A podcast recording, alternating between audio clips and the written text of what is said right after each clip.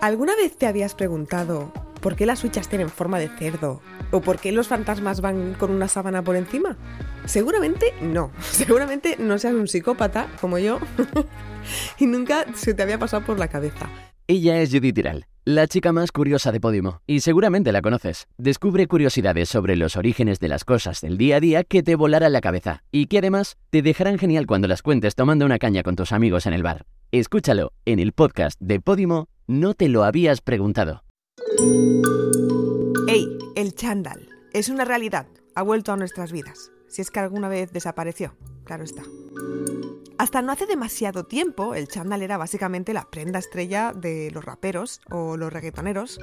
Eh, nos salía a la cabeza. Los que ya tenemos una edad, pues nos hablan del chándal y pensamos en el príncipe de Bel Air, en el Luisma de Aida y su homenaje a todos los drogodependientes noventeros y sus chándals. Y también, pues, pensamos en nosotros mismos, ¿no? En nuestra infancia. En los 90 estaba muy de moda el chándal. Eh, pensamos en Rocky Balboa y, su mítico eh, chándal gris mientras corría al ritmo de Eye of the Tiger.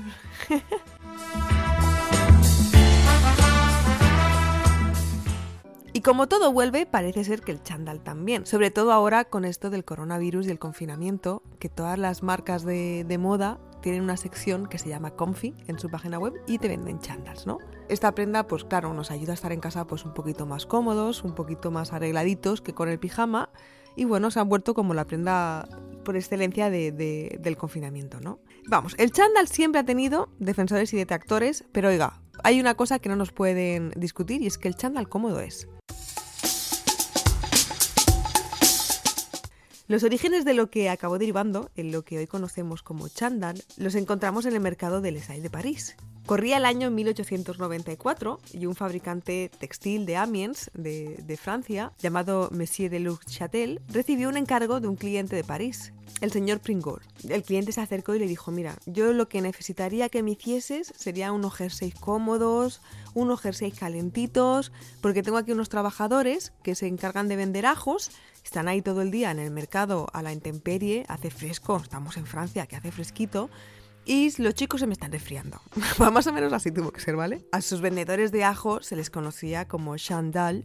Es una palabra que viene de merchandal, que básicamente es vendedores de ajos en, francés, ¿vale? Bueno, el señor dice, mira, me has hecho este pedido, pues te lo voy a hacer, no te voy a decir que no, quiero el dinerito. Entonces el señor se dedica a elaborar unas cuantas docenas de un nuevo tipo de suéter, que se lo inventó él por completo, y el suéter era así como de lana gruesa y era muy muy cómodo, era algo que no se había visto todavía, ¿no? Entonces el cliente, el señor Pringold, va a sus vendedores de ajo, que también vendían eh, frutas y verduras y tal, y les dice, eh, mira lo que os he creado. Entonces ellos fueron los primeros en lucir estos nuevos jerseys que les caracterizaban y les distinguían del resto de vendedores del mercado. Estos, a su vez, para ofertar su producto, gritaban Chandal, Chandal, Chandal, y de ahí que todos acabaran relacionando la palabra Chandal con aquellos suéteres que tan solo ellos lucían, porque como ya os he dicho, era una prenda que se había hecho exclusivamente para ellos. Sí que es verdad que por entonces solo se trataba de la parte de arriba, era un jersey caliente, un jersey así eh, muy cómodo, con cuello alto, pero no había pantalón a juego. El caso es que con el tiempo la gente empezó a fijarse en esos vendedores de ajo y en sus jerseys tan cómodos y dijeron, hostias, esto está muy bien poco a poco se fue extendiendo la palabra y también su uso. Entonces, ciclistas, montañeros ya empezaron a usarlo en el siglo XIX y ante tal éxito, el inventor, en el año 1915, quiso explicar en una carta dirigida al periódico Le Temps que... ¡Ay, qué francés, eh! ¿Cómo se nota que estaba ahí dándole a francés? Bueno, quiso explicar en una carta que había sido él quien lo había bautizado como chándal. Dice, oye, os estoy viendo que todo lo estáis utilizando ahora y habéis cogido la palabra chándal y tal, quiero que sepáis que me lo he inventado yo. Según la carta que mandó al periódico, este invento lo había registrado él un 5 de mayo de 1894 para que no le quitaran la patente de su invento. Y a pesar de que para él esto era un uniforme de trabajo, como eran prendas tan cómodas y se pusieron tan de moda, básicamente lo que pasó, lo que consiguieron es que esta prenda se convirtiera en la prenda deportiva estrella, ¿no? En los años 50 del siglo XX ya empieza a aparecer en la prensa deportiva de la época chándals lucidos por los deportistas más destacados del momento y desde entonces deportistas de equipos enteros han empezado a vestirlos y los siguen vistiendo. Las marcas de ropa deportiva comenzaron a hacer todo tipo de variaciones pues, en los tejidos, en los colores eh, y luego también acabaron añadiendo el pantalón del mismo, em, del mismo material, ¿no? así como súper cómodo. Y, la RAE acabó eh, añadiendo la palabra chándal en el año 1983, o sea, hace nada.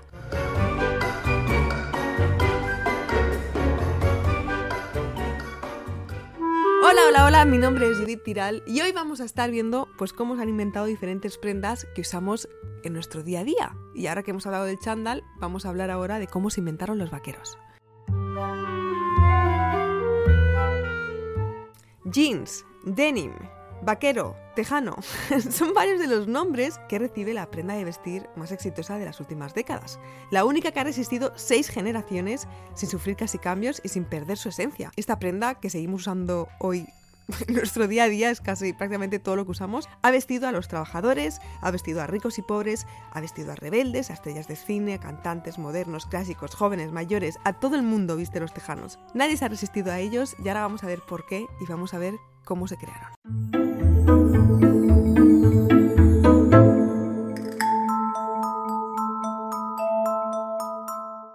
El origen de, los tejanos no está exento de polémica, es normal, porque cuando algo tiene muchísimo éxito, ¿no? un éxito de tal magnitud, no sobran pretendientes para adjudicarse el origen, ¿no? Todo el mundo quiere un trocito del pastel. En este caso son americanos, eh, franceses e italianos que se disputan el mérito. Allá por 1853, en plena fiebre del oro y con la construcción del ferrocarril en América del Norte, había una gran necesidad de prendas de vestir resistentes. Supongo que todos lo sabéis, pero vamos, básicamente en esa época, la época de los vaqueros, no de los tejanos, quiero decir vaqueros, vaqueros de verdad, es la fiebre del oro, se sabía que había muchísimo dinero en esa tierra, estaba todo por explorar, y entonces habían pues mineros, habían em, granjeros, eh, era un país próspero donde todo estaba por hacer, y lo que necesitaban eran prendas así que estuviesen ahí durillas, que fuesen resistentes porque estaban cansados de que todo se les rompía. Total, que ahí llega el alemán Levi Strauss, todos le conoceremos ya por el nombre. Y Levi Strauss llega de Alemania, llega muy contento porque él dice, uy, en esta tierra está todo por crear todavía, aquí yo me voy a hacer unos negocios y voy a sacar un dinerillo. Total, que empieza un negocio en San Francisco de tiendas de campaña, o sea, no, no de vaqueros, ni tejanos, ni nada.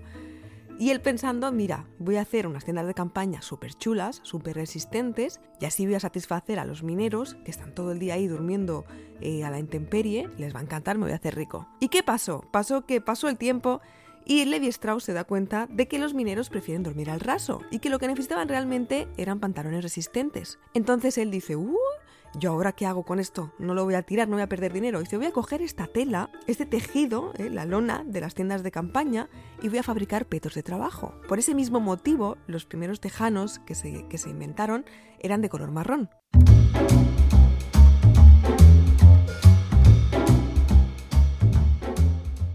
Pasan los años, estamos en 1873, y Strauss se asocia con un sastre llamado Jacob Davis. Jacob Davis eh, tuvo la idea de reforzar los pantalones con remaches de cobre, que seguro que os suenan, ¿no? que de verlo los tejanos, en zonas delicadas donde solían romperse. Esto, esto dio origen a la forma definitiva de los primeros tejanos. Y entonces dices, bueno, pues si está, si está tan claro que será inventado un alemán que estaba en América con un americano, que, que vienen aquí los italianos y los franceses a intentar cogerse un trocito del pastel. Pues veréis, lo que pasa es que fue un poquito después cuando se empezaron a fabricar los vaqueros en su característico color azul que hoy en día todos conocemos. Este color tiene su origen en la ciudad italiana de Génova. Los pescadores de esa ciudad tenían las telas con un pigmento llamado índigo que procedía de la India, ¿vale? Y entonces, ¿qué pasa? Pues pasa que los americanos paraban ahí con sus barcos para llevarse el nuevo tejido, ¿no? llamado Blue de Jeans, azul de Génova, para exportarlo a América.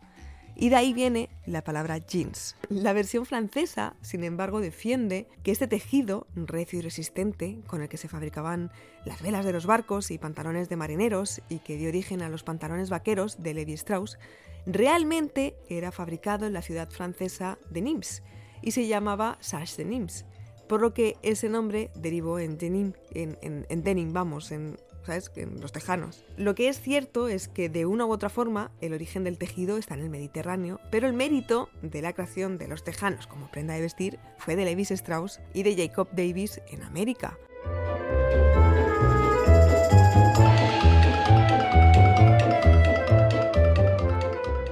El éxito de esta prenda eh, llegó en los años 60, gracias a la industria del cine. Claro, hasta entonces solo se utilizaba para trabajar pero empiezan a aparecer actores en el cine como James Dean o Marlon Brando, símbolos de la rebeldía juvenil de la época, ¿no? y, ellos llevaban, eh, me he reído como una señora mayor. Digo, digo símbolo de la, de la rebeldía de la época y hago...